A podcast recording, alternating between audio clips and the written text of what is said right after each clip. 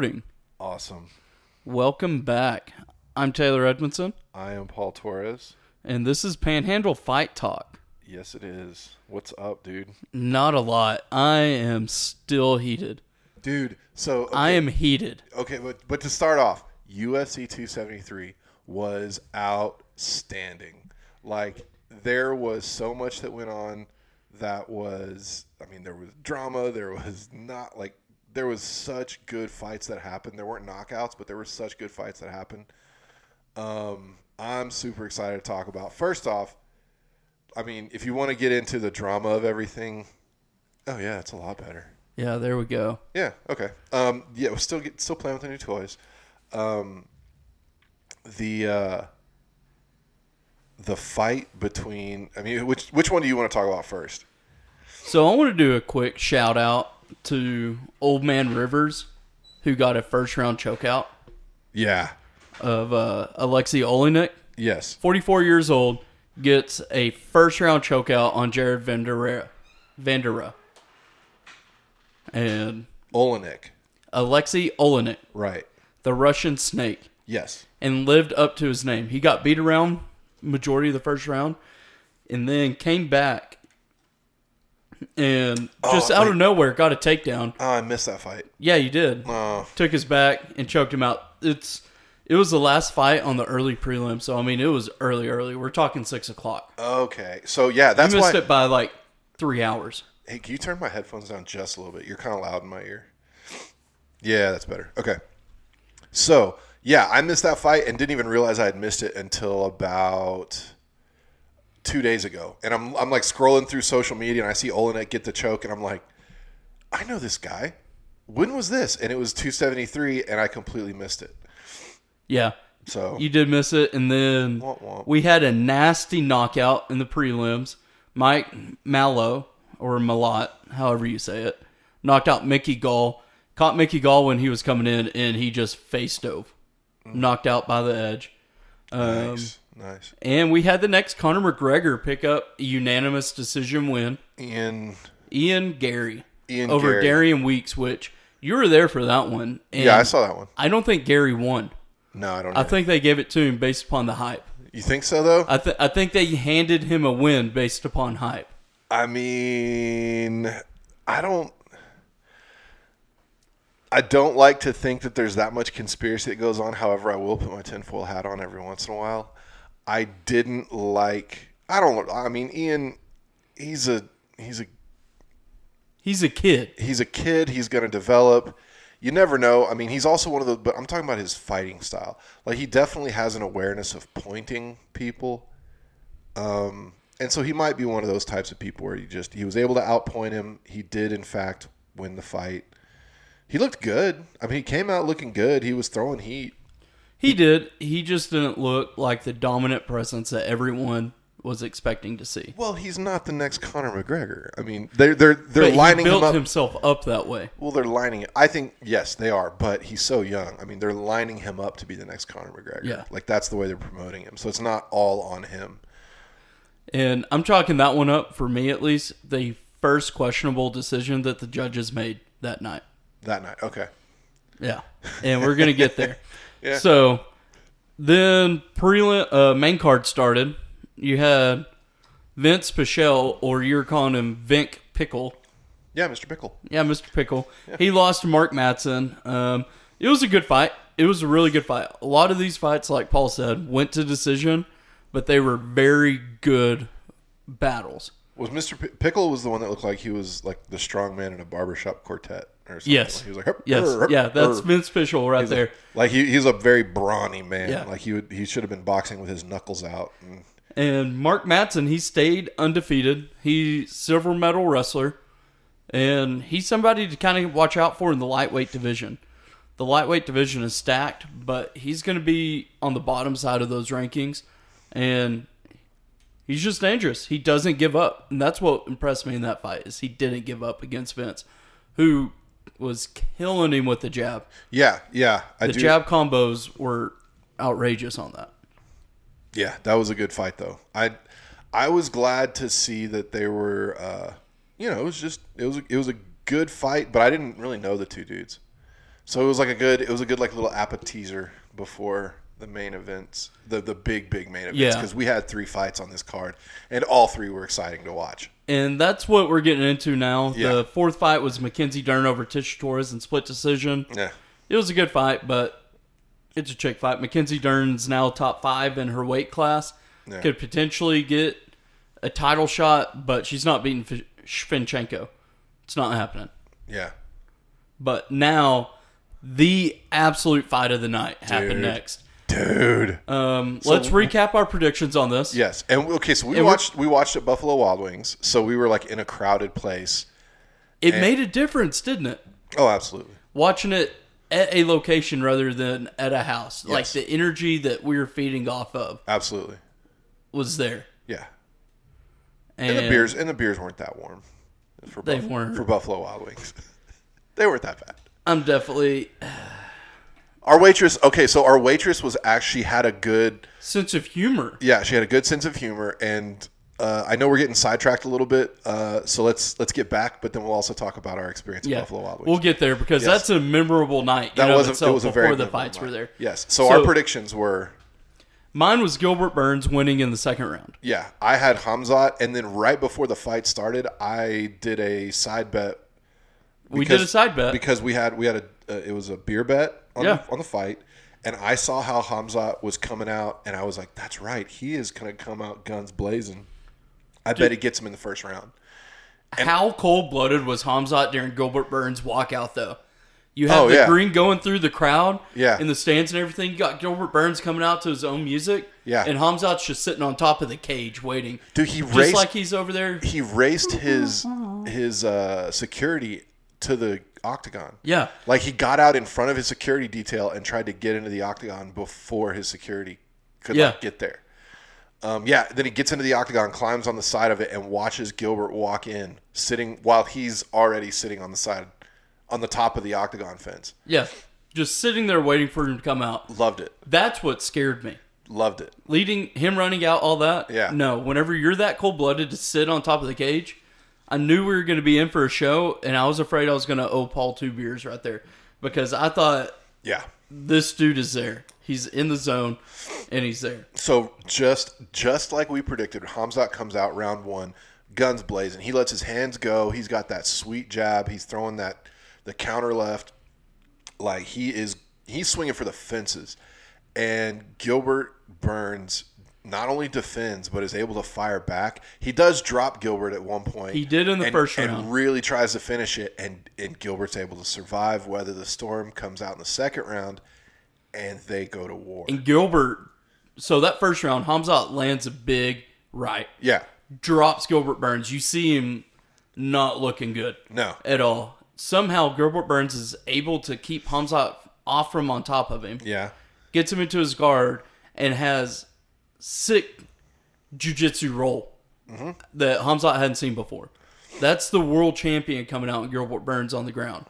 Survives the round and goes to the second round, and then Burns gets his jab right hook going and rocks Hamzat, drops Hamzat.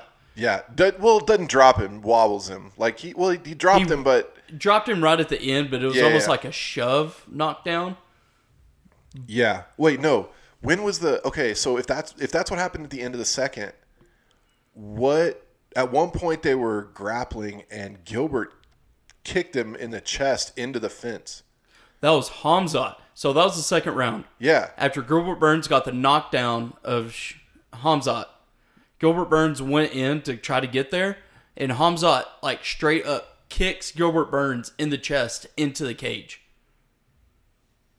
Hamzat was on his back, kicks Gilbert Burns back into the cage, and just shoved him. Okay. And yeah, So yeah, not only, but I mean, so Gilbert's throwing heat, Hamzat's throwing heat. They are swinging for the fences. and as soon as it looks like one man had a slight advantage, The other one would. the yeah, other one would- answered back and null it out. It was a war turned- for 15 minutes. They turned it up so fast. Yeah. And I will say, Hamzat looked better after the full 15 minutes than Gilbert Burns did. Gilbert looked gassed. Oh yeah. Oh, But- he was. He and he was. They both their faces looked chewed up. Yeah, they were. I mean, this was a war. This is fight of the night, my fight of the year so far, and it's going to be really hard to beat this fight for me throughout this year. It's going to have to take a barn burner to beat this one. Um, Hamzat proved himself though. He he proved he's that guy. Um, and man, so we're sitting there at B Dubs. The crowd is losing it, and then we have our first title fight in the bantamweight division.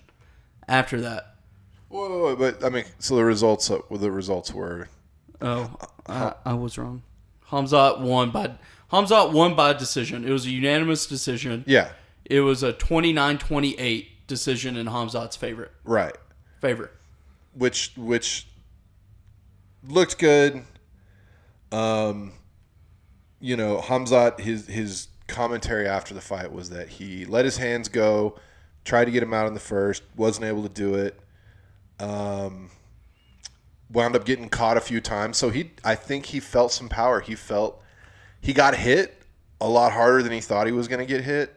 He wasn't able to put Gilbert out like he thought he was going to be able to put Gilbert out. He was surprised that he survived his best shots and came back. And I think that was a good welcome into the top ranks of the UFC, where I think he belongs, but now he's got a good idea of just who he's up against. and how level they are. And it only gets Yeah. harder with Covington and Usman above him now. Dude, And- his, his next fight, I think, is Covington.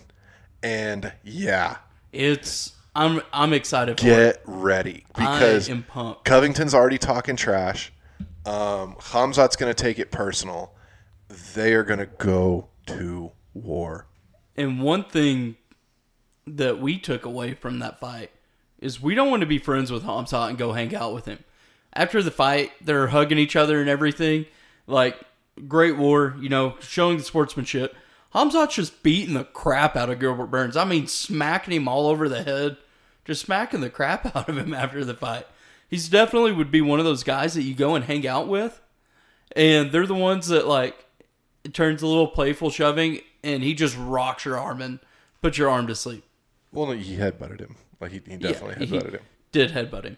And then it was, uh, no, it was at it was at the end of the second round because they were still they was- were Hamzat swung on him because as they were because they were they were grappling, and then as they were grappling, the bell hit like the end of the second round, and Gilbert kind of pushed him away, and Hamzat didn't like being Just slapped pushed him. away, so he slapped him after the round after the round Like was over. four or five seconds after the round. Yeah, yeah, it was very clearly after. Like he he was just like, no, I'm not going to let you get away with that.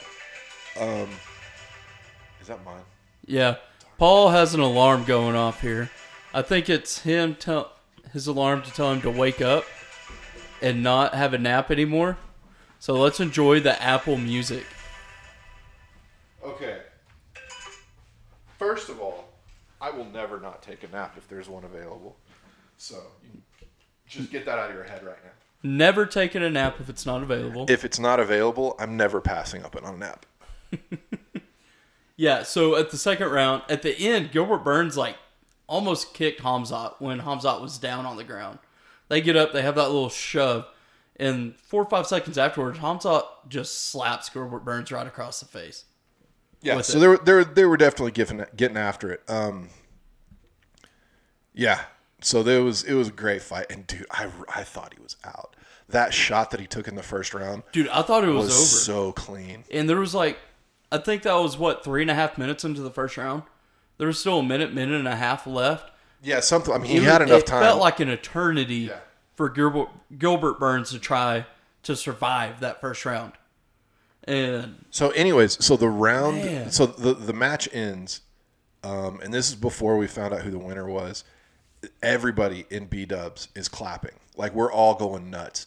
Li- Like I think at least two or three times during that fight, I looked across the table at you, and was just like, "Dude, this is one of the greatest fights." yeah, Like I just there was there there was so much excitement happening consistently, and they were both of them. Hamzat was definitely letting his hands go, but Gilbert was not being a slouch either, and Yeah. they went after it. this one honestly reminded me of the Stephan Bonnar and um, Forrest Griffin fight at the very early UFC that got UFC kind of kick-started after Dana White took it over.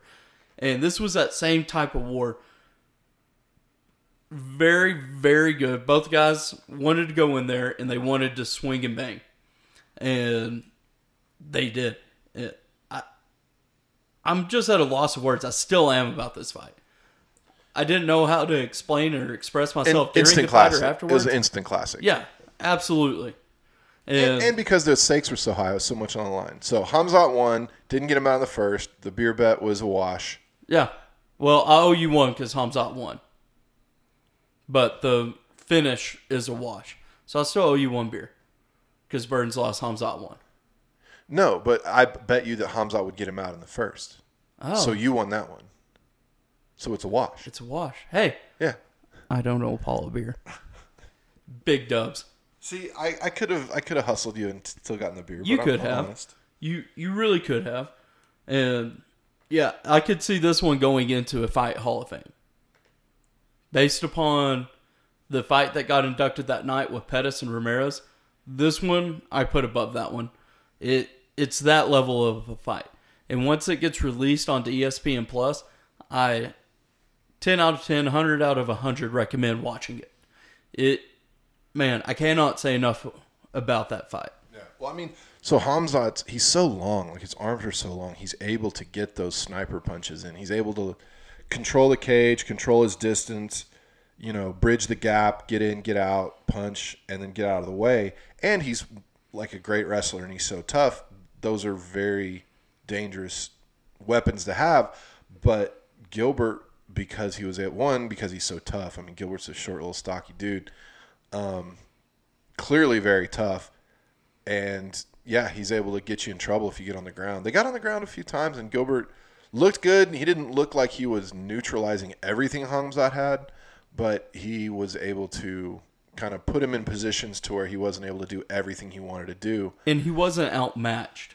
No, he wasn't out. He means. wasn't outclassed, and he was also able to put his knuckles on Hamzat's chin Which In a is sig- important to note. in a significant way several times. In Hamzat's entire career, he had landed 252 strikes and only been hit twice. his UFC career, Yeah, he fought before this. I'm aware. I'm aware he fought before this. We're not trying to inflate the stats here, Mister. Uh, I'm just saying that's what those were the prominent stats that were flying around. yeah, yeah, Is yeah. that he hasn't been touched in his UFC career yes, they had said that. up until that point, and he got hit. He got hit eight 119 significant strikes, but delivered 108 of his own.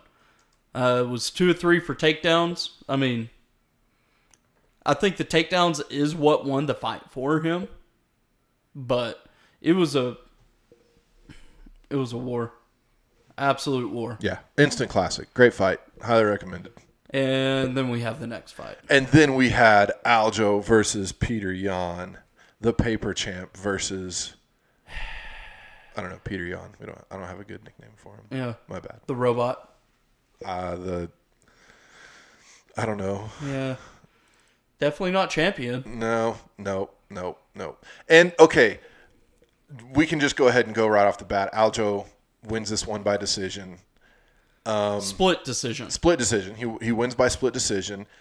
Never leave a championship up to the Judges. the judges, At any point in time. and that's what happened. I don't 100% agree with the decision, but I also didn't. I mean, I did make the observation that Peter Yan likes to come out with the same tactics for every fight, especially when it's a five round fight. He comes out with the first round and just he puts pressure, but he doesn't capitalize on that pressure. He doesn't take advantage of it. He doesn't bridge the gap and go in. And that's what he was doing. He was counterpunching Aljo, trying to see what he's going to do, feeling him out. But you got to remember, this is a dude that's done nothing but dream about you for the past year And ducked. and ducked like For the past year. ducked, ducked everything until he felt like he was ready. And he had a clear game plan and he executed it. And he was able to neutralize a lot of Peter Yan's um, attacks. He was able to neutralize a lot of the ground or a lot of the stand up game, get to his ground game where Aljo clearly had the advantage. And this is the UFC. You have to have strong ground defense if you want to win. And once he locked that body triangle on, there was no unlocking it. Or at least Peter Yan didn't have the skills to unlock it. And that's where he was able to control not only the pace of the fight, he was able to win rounds. Um, and it made it close. And then you just leave it up to the judges. Now, Dana White has disagreed with, like publicly, immediately after disagreeing with what the judges um, how they handled it. Um, he disagreed with the judge's decision, and that's Dana White, you know. But at the end of the day, if you leave it up to the judges, the judges are gonna do screwy stuff, and so just don't leave it up to the judges. And I think Peter Yan, he shouldn't have been in there like it's business as usual. He should have gotten in there with a vengeance. He had Aljo. He did, and that's what got him in trouble. What do you mean? In the second and third round, that's what got him in trouble. And we'll walk through this round by round. But he went out there and uh, Muhammad even said that Aljo was fighting smart. Aljo was fighting very weak and defensive. Yeah, but he's and scoring. He's scoring. So he's longer. Peter Yan was fighting with anger. Right, right. Is what is what Belal said. And what Aljo and that anger left him open for those takedowns, which ultimately lost him that fight. When Aljo, I mean, he he won by, and we said this during the fight. He's a loophole fighter. He knows all the rules. He's going loophole to loophole fighter is the perfect word. he's going to find the loophole in how to defend, and he's going to exploit that to get more points and win. That's how he won. Yeah, so let's walk through this round by round. Okay, round. Okay, so round okay. one. So round one, Peter Yan has complete control of the ring. Walks him down. Aljamain Sterling's just circling out and circling around the ring and barely touching him. I mean, not even throwing a jab. It's more so sticking his hand out there and touching him. Yeah. Peter Yan lands a couple shots. It's pretty much a wash. But I gave round one to Peter Yan because he controlled the ring. Yeah, he did. Okay. Aljamain Sterling had more touches, but Peter Yan controlled the ring. There was no damage dealt by either fighter. Um, Peter Yan also defended. I don't know how many takedowns it was in that first round, but he defended a couple takedowns in the first round too. Um, then we go to the second round.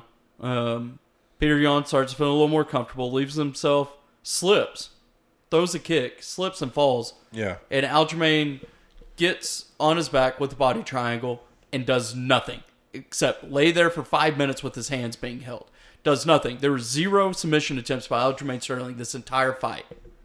And he sat there for five minutes in the second round, not doing anything or advancing anything, just sitting with the body triangle. Third round starts. Same thing happens. Aljamain Sterling gets in a body triangle, doesn't try a submission attempt, just sits there. And that's on the ref, too, for not breaking it up. Whenever nothing was being advanced, nothing was happening on the ground. Well, he was working, though. No, he wasn't. He was getting his hands held if you don't try to at least a single submission tip and 10 minutes of ground control, that deserves to be stood up.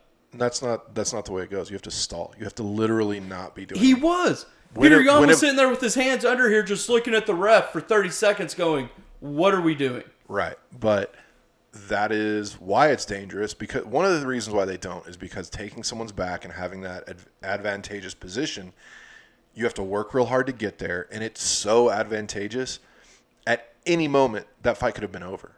Like at any moment, he could have whipped around, gotten a neck crank, gotten under his chin, and that fight's over. So the ref's not going to stop that because that is that's giving that's giving that's forcing a fighter to give up a huge advantage that they worked hard to get to. But the other, he wasn't the, advancing the other, it. Okay, he, he was, not even attempting to advance. He it. was a little bit like he was throwing his arm around, and they were hand fighting. But Peter Yan was stronger, so he was able to defend it very well but that doesn't mean that's not enough. He was doing enough to where the ref wouldn't determine that there wasn't anything going on. There was action going on.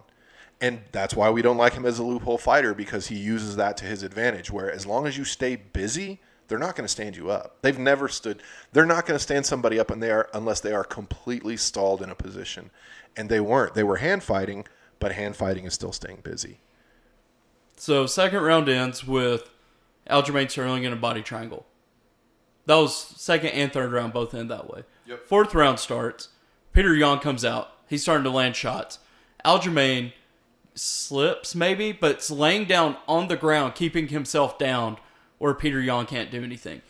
And you So could to- tell to he be- was doing that on purpose. So to yeah, to be clear, he was on his hands and knees. he was doing that thing where it, yeah he's on his hands and knees he's ducking uh, it's it looks like a duck under it looks like he's trying to change levels and to a certain extent they are there's an opening for an imanari roll there's an opening for um, like just a single leg but they are you, you get low you your opponent can't really kick you you can't because kick. You can't hit because your head's too low. because you're quote unquote You can't down. do anything. You're in a fetal position on the ground, not the fetal I mean, face down fetal position. He's he's in the he's in a bear crawl position.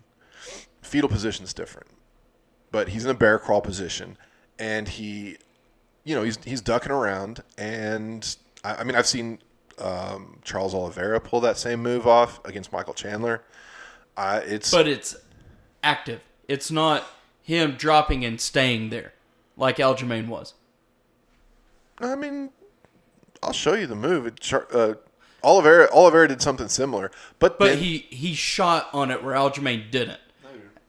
No, he didn't. He didn't shoot when he he tried it. He he took the position. It's a it's a jujitsu move. Like that's the biggest. Um, Whenever that's I'm the biggest watching fru- this th- fight, That's the biggest frustration though is when you have a jujitsu guy against a striker. The jujitsu guy knows that if he stands and bangs with this dude, he's gonna lose, and so he has to sit there and play with him until he gets his openings. And Aljo's a very strong Brazilian jiu-jitsu he is. Combatant. Like he he got to the top ranks for a reason. He knows how to pick his openings. He knows how to find those openings, and he was able to do that to a certain level against Peter Yan. But you're right, he couldn't finish it off. He couldn't pull a triangle or armbar or get the rear naked choke. But it was enough to control the fight. And then so fourth round, Peter Yan wins. I mean, he's tagging Yeah. Sterling all around the place. Yeah, he, he was able to stuff. it. He was able to stuff enough takedown attempts to where he was able to continue to cause damage, and that caused Peter Yan to kind of get a little bit of momentum. And then Aljo had to kind of think twice before he went and changed levels on him. But that's just And kind then of fifth round starts. yeah, Same way. Aljamain does the same thing. yeah. And then Peter Yan advances, stands him up. It's called a game plan. Dude. And- he had a game plan. I'm not one for reactive rule changes, but this one I think should be changed on a down but on the definition of downed opponent. So Aljamain Sterling is standing up on his feet, bent over with his hand touching the ground, and that's deemed a downed opponent.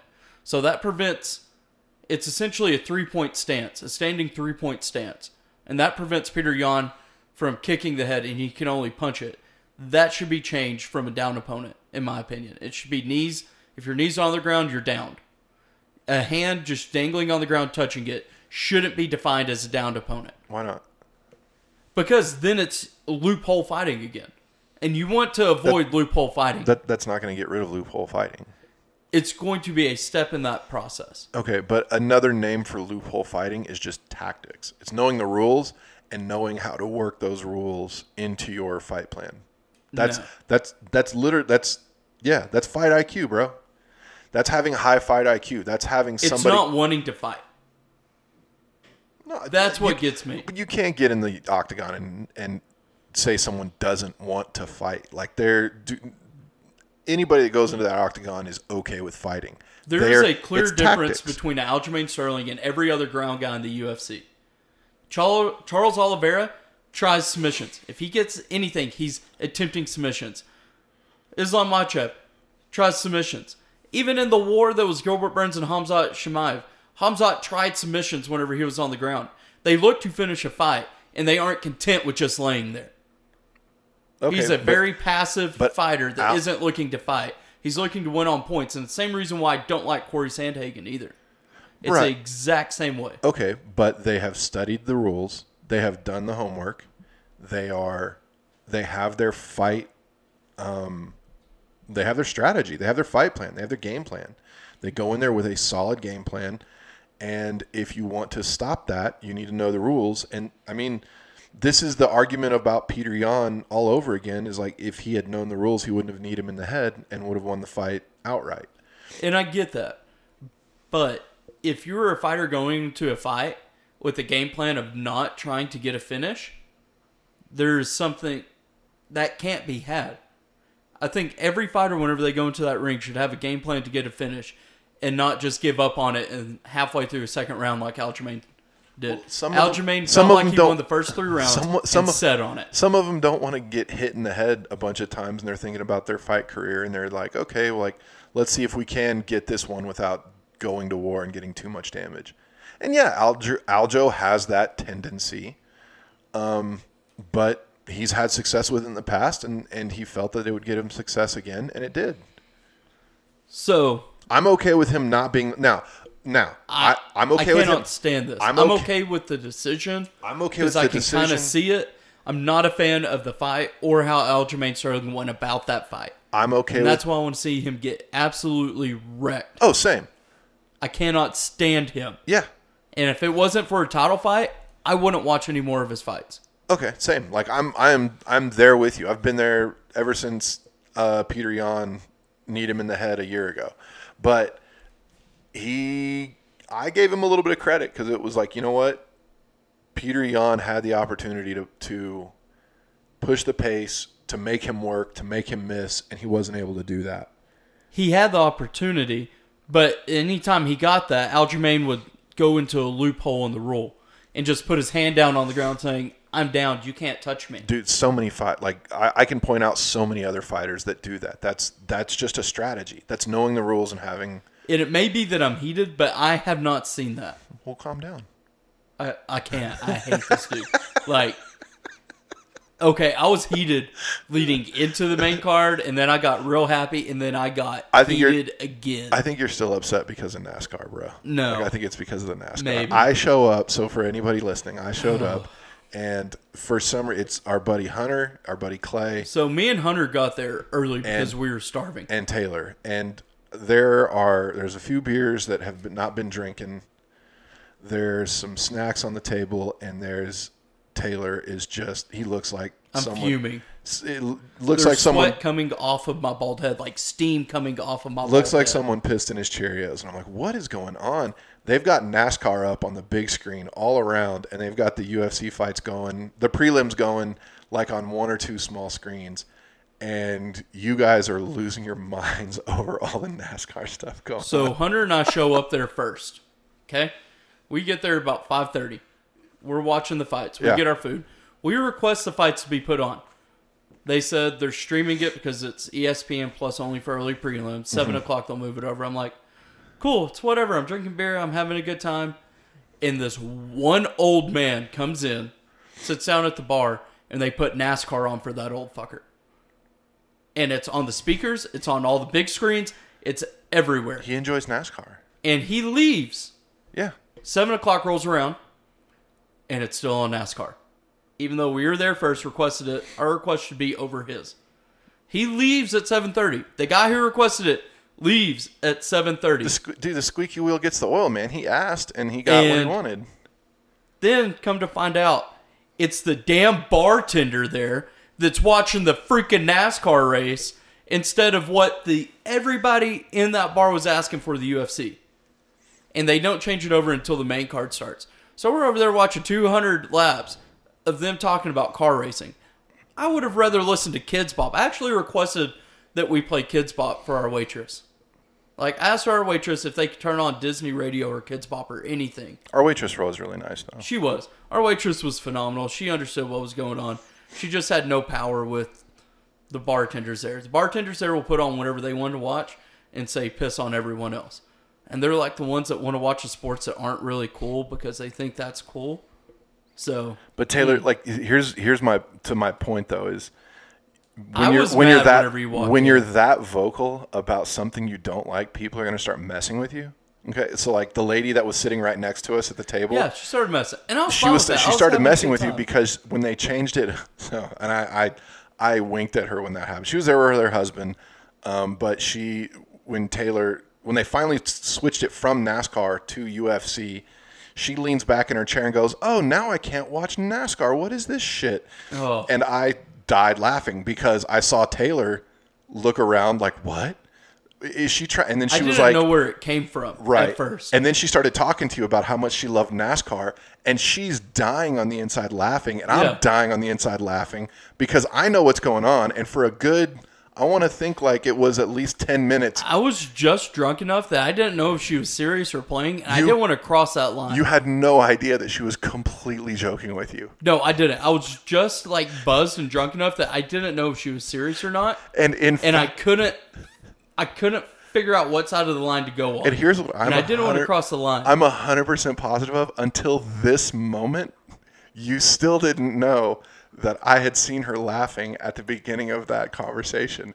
And when No. she left, her and her husband finally left, and you were still like, Do you think she was mad? And I was dying inside because I knew Yeah. this moment was going to happen. Yeah. She was Like- 100% messing oh, with you. Good. I was. Uh, that's like how whenever I get frustrated, Yeah.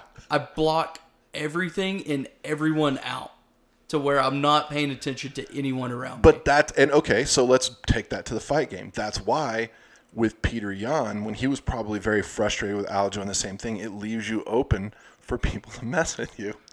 And it's very entertaining to watch. Like I wanted Peter Yan to soccer kick Aljamain Sterling, give it up, lose it. He would have lost his fighting card and oh, his Oh, dude, fighting have ki- license. yeah, but- he would have been kicked out, which I don't want to see because I think Peter Yan is really talented and really, really good.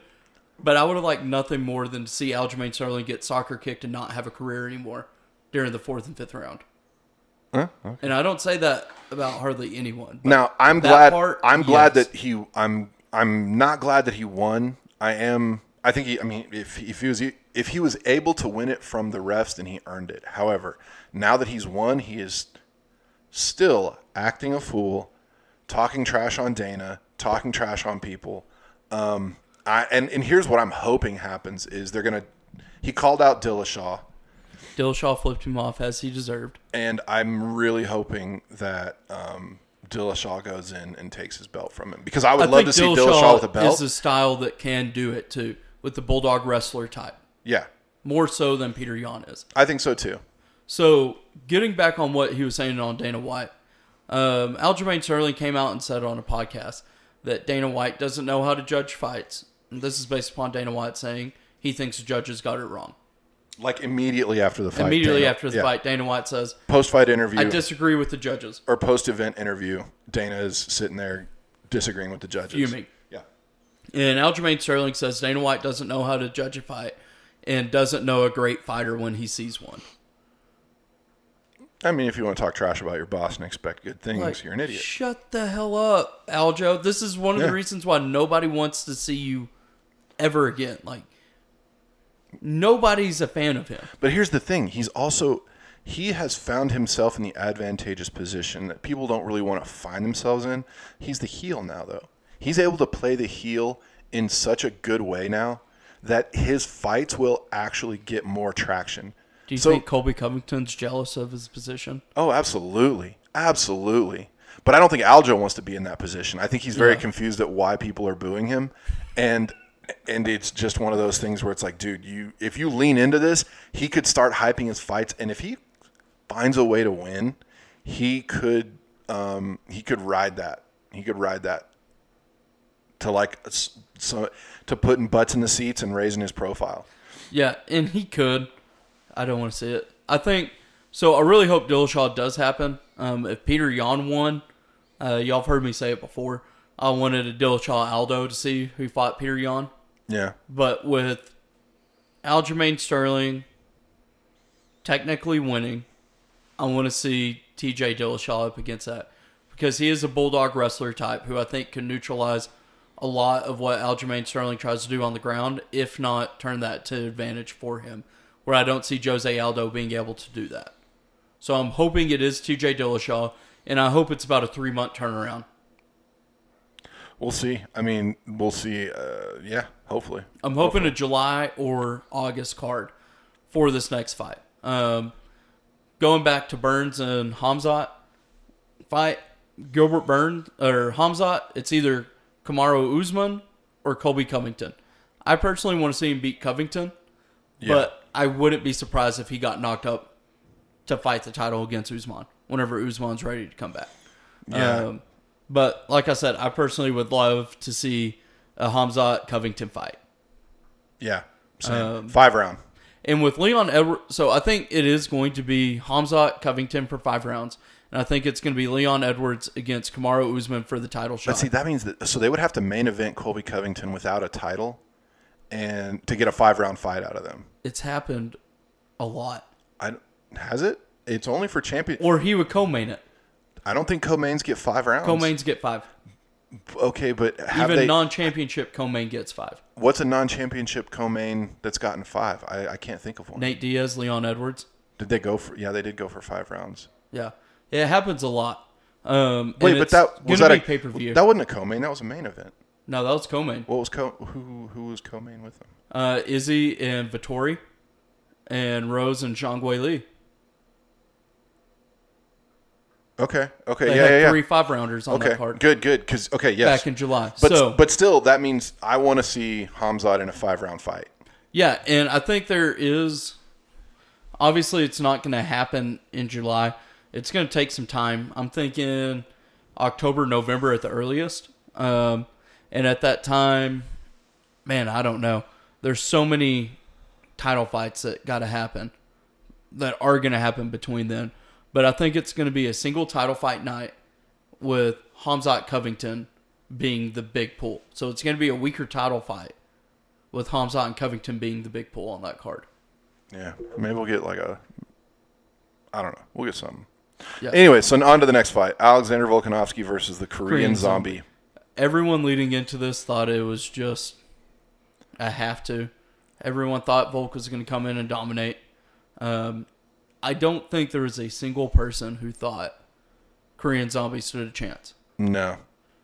and he didn't. Volk came out and just showed Yeah. he's at a different level. And Korean Zombie was the fourth ranked in that weight class. Yeah. Um, there's a lot of distance between the top three in that weight class and the next. There is. The the. Volk, Holloway, and Ortega are at a different level than everyone else. Yep. And this, man, They need to get some new talent in there quick. because Volk's starting to run through that weight class. That's what I was about to say. Yeah. Like the only fight that really is feasible for Volk is Max Holloway.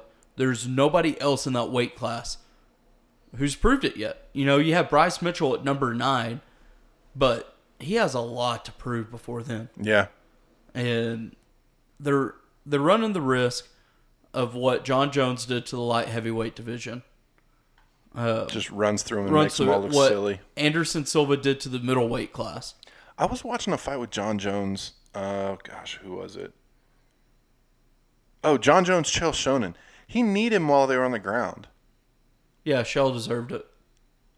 but that's illegal. Like that's an automatic. Yeah. They took two points because Chael was able to continue. Aljamain Sterling. So the Oh. But I didn't. I didn't see. I didn't see that happen though. I didn't even see them stop the fight. yeah, they took two points for it at the end of the round. Um, and the reason why that didn't happen with Aljo Yan one is because Aljamain Sterling couldn't continue. No, that happened with Jon. Uh, no. Who did that happen with? Was that Jon Jones? Jones did do it. They didn't. No, there was someone they stopped the fight and they took two points, and that was. I think it was Jon Jones again, but I think it was someone else. Okay, But no, for this it one, wasn't Chael. I know it was Jon With- Jones who had with- the two point deduction with Chael, for like knee- kneeing a downed opponent. he was feeding him his fist and had him up against the cage, and then it was like as an extra, like he didn't even need to knee him, but he did, and it never got called. And I was like, maybe it's because it was a knee to the body, but I still don't think you're allowed to knee to the body. Yeah, are you? You can knee to the body if you're down. But it was from the can- fr- it was from the front though. Like that's Yeah. the thing. Like he was so Chael was like sitting down against the cage, and Jon was like just feeding him his fist, and then Jon pulled up, and I thought at first it was a knee to the head, but it wasn't. It was a, I I think it landed on the body, yeah, you. but it was still from the front, and so I couldn't You can tell. knee a body while they're down. You can't knee the head. The head's yeah, that's only right. off limit. That's right because they'll do side control and they'll sit there and land those knees and just land Okay. these Yeah. and pound the rib cage. Okay. But yeah, so Volk, the only fight that's next for Volk that is even feasible, that would even get any crowd pull, is Max Holloway. That's it. Um, and I personally want to see it. Yeah, same. I mean, I want to. I want to see it, um, but I also want. To, I want to see him develop some new fighters in that weight class. Like they need to start bringing in some new talent. They need to start building up that weight class because it's so thin. And I mean, they have it. So they have Arnold Allen, who's up and coming. They have Josh Emmett. They have Bryce Mitchell. They got Giga Chikadze, who got outclassed by Calvin Kattar. But he he has the stuff. He was just almost too fast of a rise because the weight class was weaker. But I think Giga can do something. Um, you got Sodiq Yusuff, Dan Ige. Um, so there are some fighters in there that are up and coming. I really like Arnold Allen and Bryce Mitchell, Yeah. and I think Josh Emmett's really good too. It's just going to take time um, for these guys to continue to develop. I mean, Bryce Mitchell, he's 24, 25 years old. He's a young guy. Yeah. So there is that talent there. It's just going to take years to build up. I just don't think anybody's going to take it from Volk. Like I really don't. I think he's so strong right now that the only people that have a shot aren't going to be able to do it. Yeah, that was solidified to me with the Brian Ortega fight. Oh yeah. Whenever he fought out of that guillotine and the triangle in the same round. Yeah. That's whenever it solidified that to me that he is going to retire the champ. I mean, it very easily could happen. He doesn't act like he wants to retire. He definitely No, he doesn't want to ga- retire. he's game for a, he's game for a fight.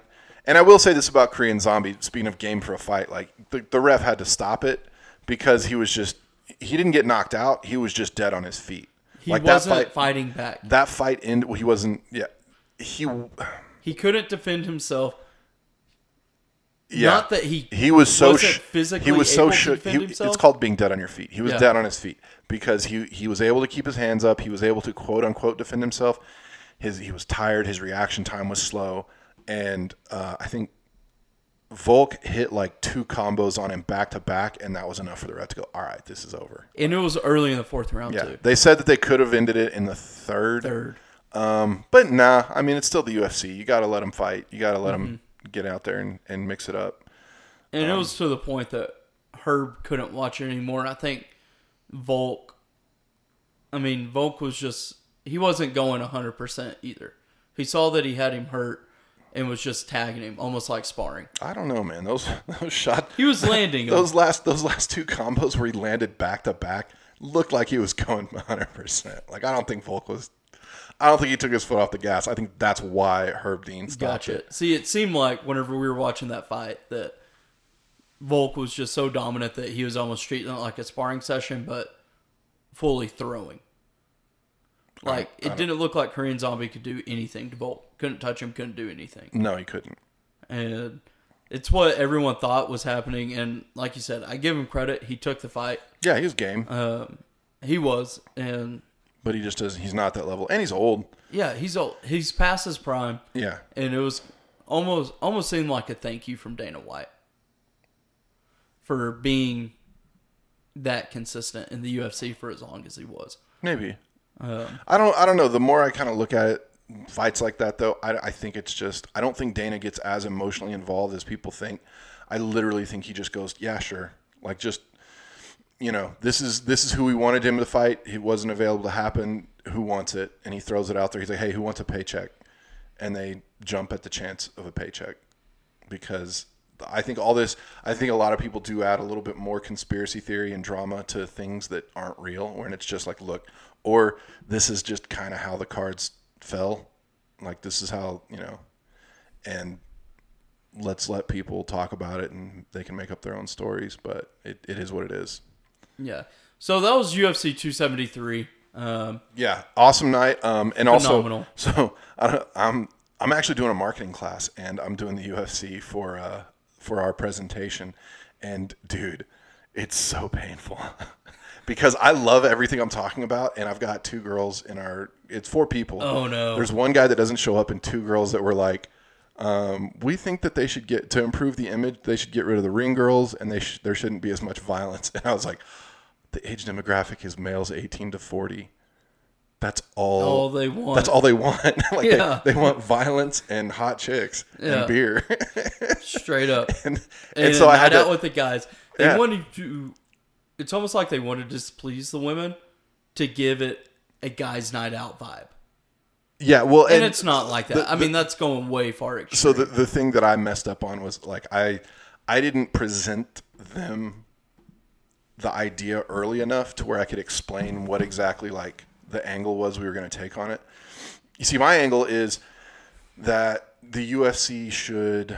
Um, it's basically just keep doing what they're doing, um, but with a, the only tweak would be to have um, public affairs classes for top level fighters. Like if you're a top five fighter, that means you're going to go through this training, and this training is just going to be basically publicity training, where you will get a um, a publicity assistant who will work with you for a few weeks to show you some things you can do and show you some things to avoid, and then also show you what that can do for you in the future. So you don't have events like Covington getting jumped outside of a outside of a restaurant. outside of a restaurant. You don't have things where, uh, or if you find yourself in a position like Cain Velasquez, there's more than just somebody willing to print T-shirts, but you actually could have like a, a, a political campaign attached to it, so that something real can actually happen, and you can be a part of that. Because yes, the whole free Cain Velasquez thing. Um, I think his defense attorney, the defense attorney for the guy he hit, um, I think they they've pled not guilty, and he's actually claimed that whatever it was that he was doing that prompted Cain to beat him, Almost kill him. uh, he's he's claiming that it was there was no way possible that it was him, and I I think I'm I would like to know more. Yeah. Um, I never like to be on the side of someone who jumps to the judgment and, and is part of the mob, but I doubt Cain Velasquez would try and beat a man to death over like some bullshit. Yeah. So, anyways, Exactly. so anyways, like, but that would it would it would give them the opportunity, like having a public affairs or a, a PR person, you know, just help coach them up, help coach up some of the older fighters on how to use their Twitter accounts, how to build their persona, kind of get Colby Covington under under the I don't know under the uh, uh, the reins of someone who can tell him, hey, don't talk trash about someone's daughter. That's Yeah. that's going to hurt you That's in the long run. line. Yeah. Yeah, like that's look, you, the can- line. you can promote better. Like here's a better way to do it. They're doing it in one way by just creating beef because that's what they saw Conor do. But if you can show them, look, not only will it help you get more attention, but it'll also keep the people that are already on your side from turning on you. Yeah. and that's going to make you that's going to give you a stronger persona and here's the success it can have in the future that equals money for you in the future. So let's let's get this going. Um, so that part of my uh, the the pretend marketing strategy that we have that's one of them um, and i think the other ones were like increased um, increased professionally done promos for the fighters like if you get top five then you have a team of uh, like a production team that's going to help you do your like one or two videos on Instagram and Twitter. So instead of having all the stuff that you do for yourself, it's like it's being provided for you. Yeah. And I can see that. Um, Because a lot of these guys, like Sugar, be awesome. Sugar, Sugar Sean, is great at He can social media. He can do it himself. But a lot of these other dudes that didn't grow up in the U.S., they didn't grow up with social media. They don't really understand how to use it. So they just show like pictures of their family, and it's like that's cool. But yeah, it's almost like uh, Khabib Nurmagomedov's. Uh, Say I it- say it again. That. I Say stuttered. Nurmagomedov. there you go. Khabib. Nurmagomedov's TikTok account that he has, where it's Khabib reacts. Yeah, He's watching videos, and this dude doesn't react to anything. yeah, Like there was one where this guy's out here boxing a grizzly bear or something, and he's just looking at it like he's watching a video. Like there's no personality being shown, right. and I see that a lot of times with those top five fighters, like you're talking about, Yeah, where it could almost give us an inside scoop of them behind the scenes. Yeah. And it gives them somebody to call if, let's say, you're Jon Jones and you just got arrested for uh, snatching, your, idiot. snatching your wife around, getting coked up, and banging your head on a police car.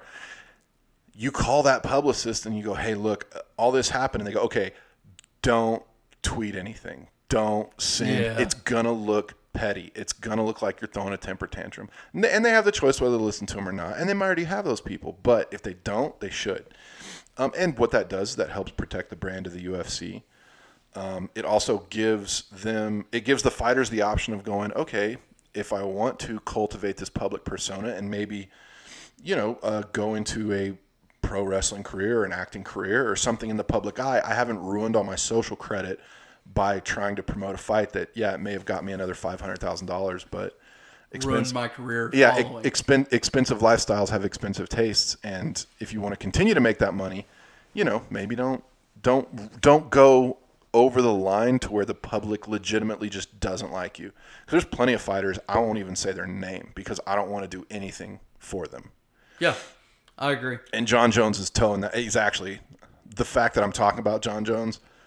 Um, I'm surprised because he's kind of one of those people. Well, it's because he's a prime example that everybody knows the name, I think and he's messed up way too much. I think fighting in the UFC is a privilege, and he's destroyed that privilege. So, hey, Yeah. McDonald's is hiring. Go work for them. I agree.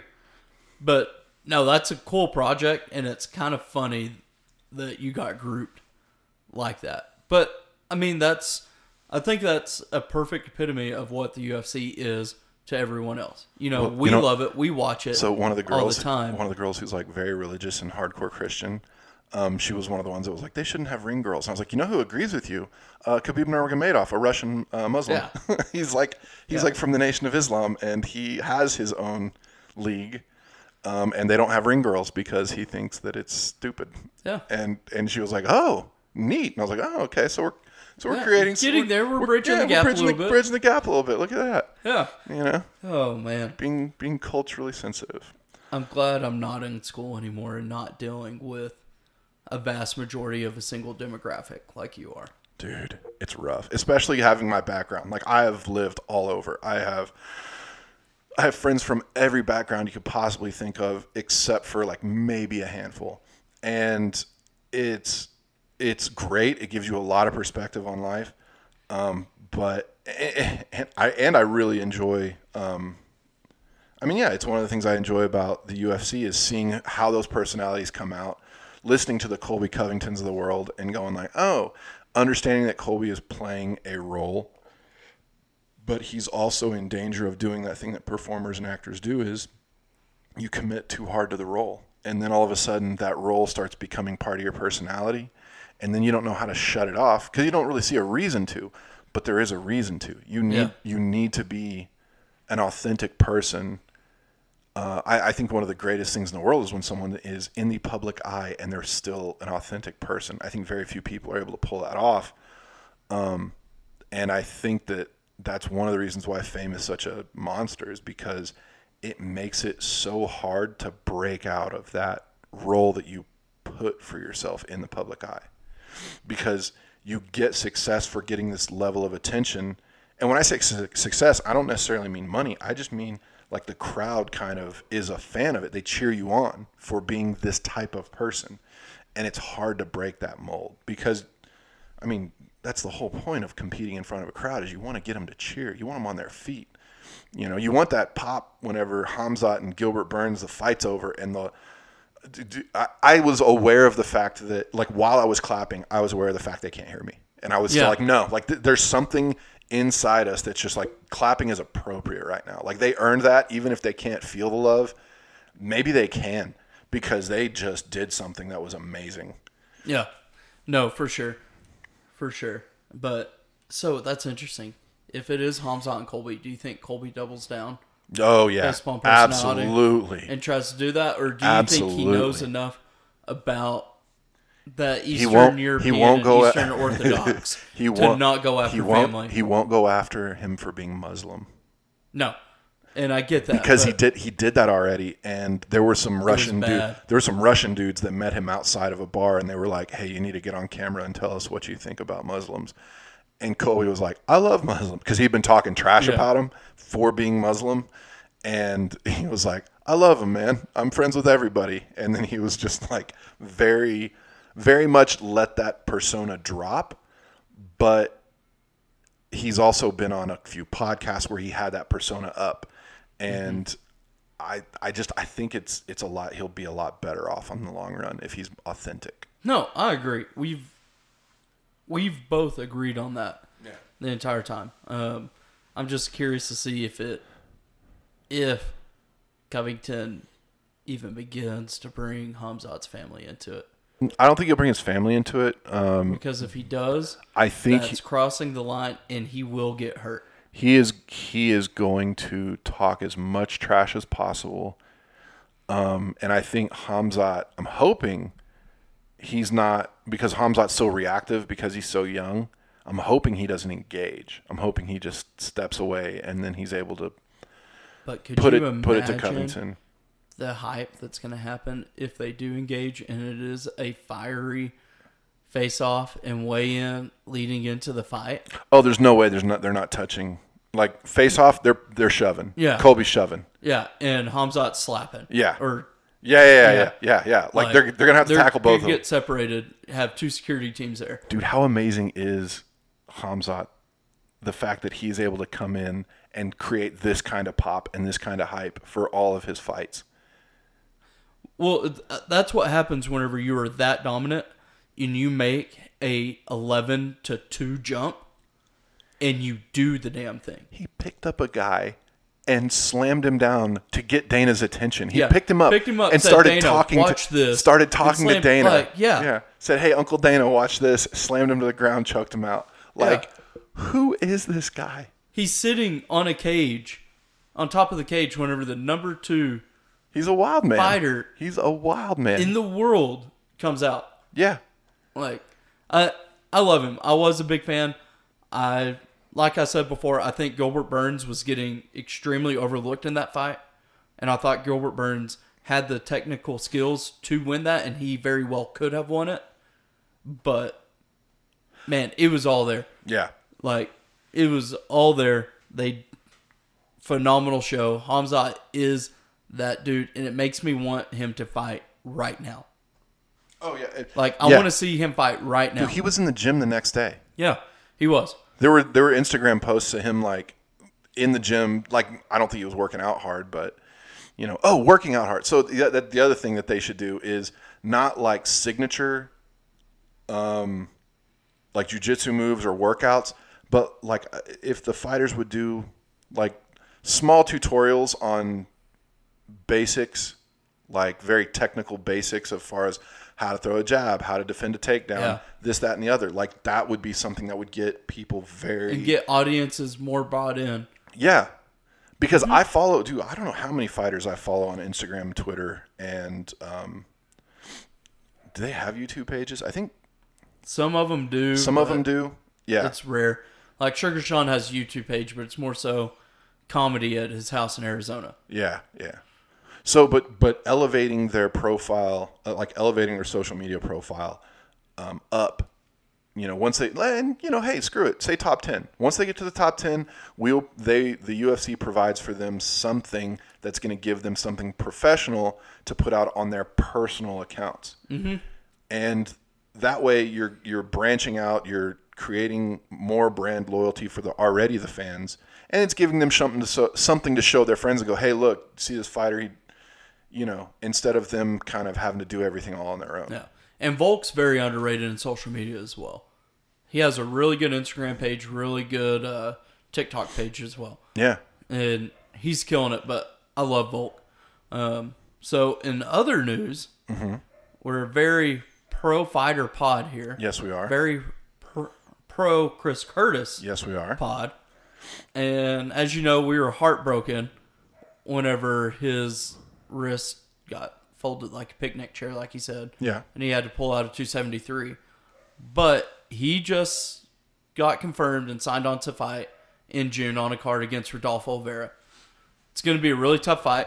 Vieira's really tough, Nice. but Chris Curtis is winning it by knockout. Yes. yes Every he is. time. Yes, he is. Just wanted to bring you that news after last week, whenever I may or may not have disappointed you. But Chris Curtis is back in the octagon as soon as he could, just like we thought he would. well, you told me last minute because you wanted to see my face. I did, just like the whole running joke with the NASCAR from B Dubs. Yeah, that was worth it. Yeah. So, if anybody out there is listening wants to see uh, all the stuff that we text each other, post about UFC stuff, go follow us at, at Panhandle Fight Club. No, Panhandle Fight, Fight Talk. Talk. Yeah, the Fight Club we don't talk about yeah. because that's, That's, the first rule. Different podcast that doesn't get posted. Yeah, uh, but yeah, go go follow us at Panhandle Fight Talk. and uh, you can comment, you can talk, you can um, tell us that you think you know who you agree with the most, or who you think should uh, go back to school and learn a little bit about the UFC. Um, but yeah, just leave us comments. We Yeah. love to hear from y'all. So we did have that same person listen from Durant. Awesome. Um, and I looked it up while you were talking about your marketing class. Oh yeah, We had a listen from Philadelphia. dude, really? Maybe a bot. Okay. But I'll take the bot on my side. shout, shout out, Shout to, out bot. shout out to Philly. Yeah. If you aren't a bot, Yeah, roast me on the Instagram page. Like, Yep. let's go. Yep, Panhandle Fight Talk. Yeah. Check out our Instagram. We'll uh, start a Twitter at some point. Yeah. Um, we'll know- get this going and Live tweet during fights. We'll talk trash to each other. Yeah. Uh, cheer on our favorite, and uh, you know, give us your opinions. We want to hear from you. yeah, let us know who your favorites are I think at some point we're actually going to get a call-in ability. Like we have the ability. we to have the ability. Yeah, We, we just just- need somebody who's willing. Well, and we also need to like try it out and get people to do it. Like I don't want to. I don't want the.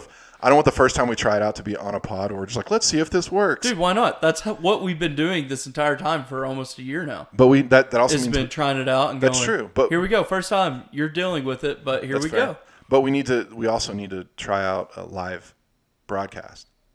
Yeah, and we have that capability Okay. now with our mics and everything else. We can go live. Um, So if we wanna that'll go- take that'll take us creating a YouTube channel, getting a little webcam posted up, so that way you can see us.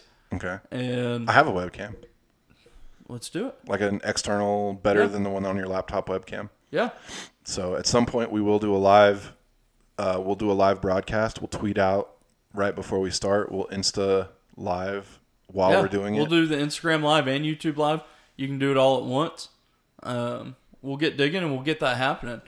And it's gonna it's gonna be like that. it's gonna be like paying uh, like a couple thousand dollars for an awesome smartphone and then find out nobody ever calls you.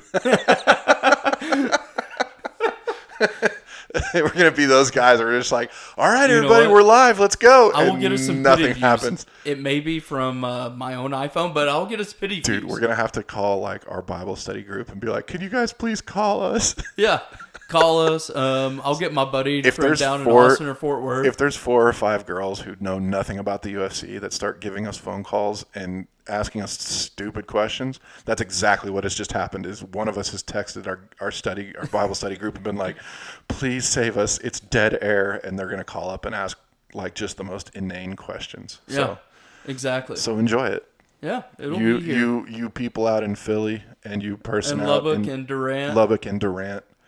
We love all of you. yeah. Actually, sure. I think we should just be friends. Friend zoning already.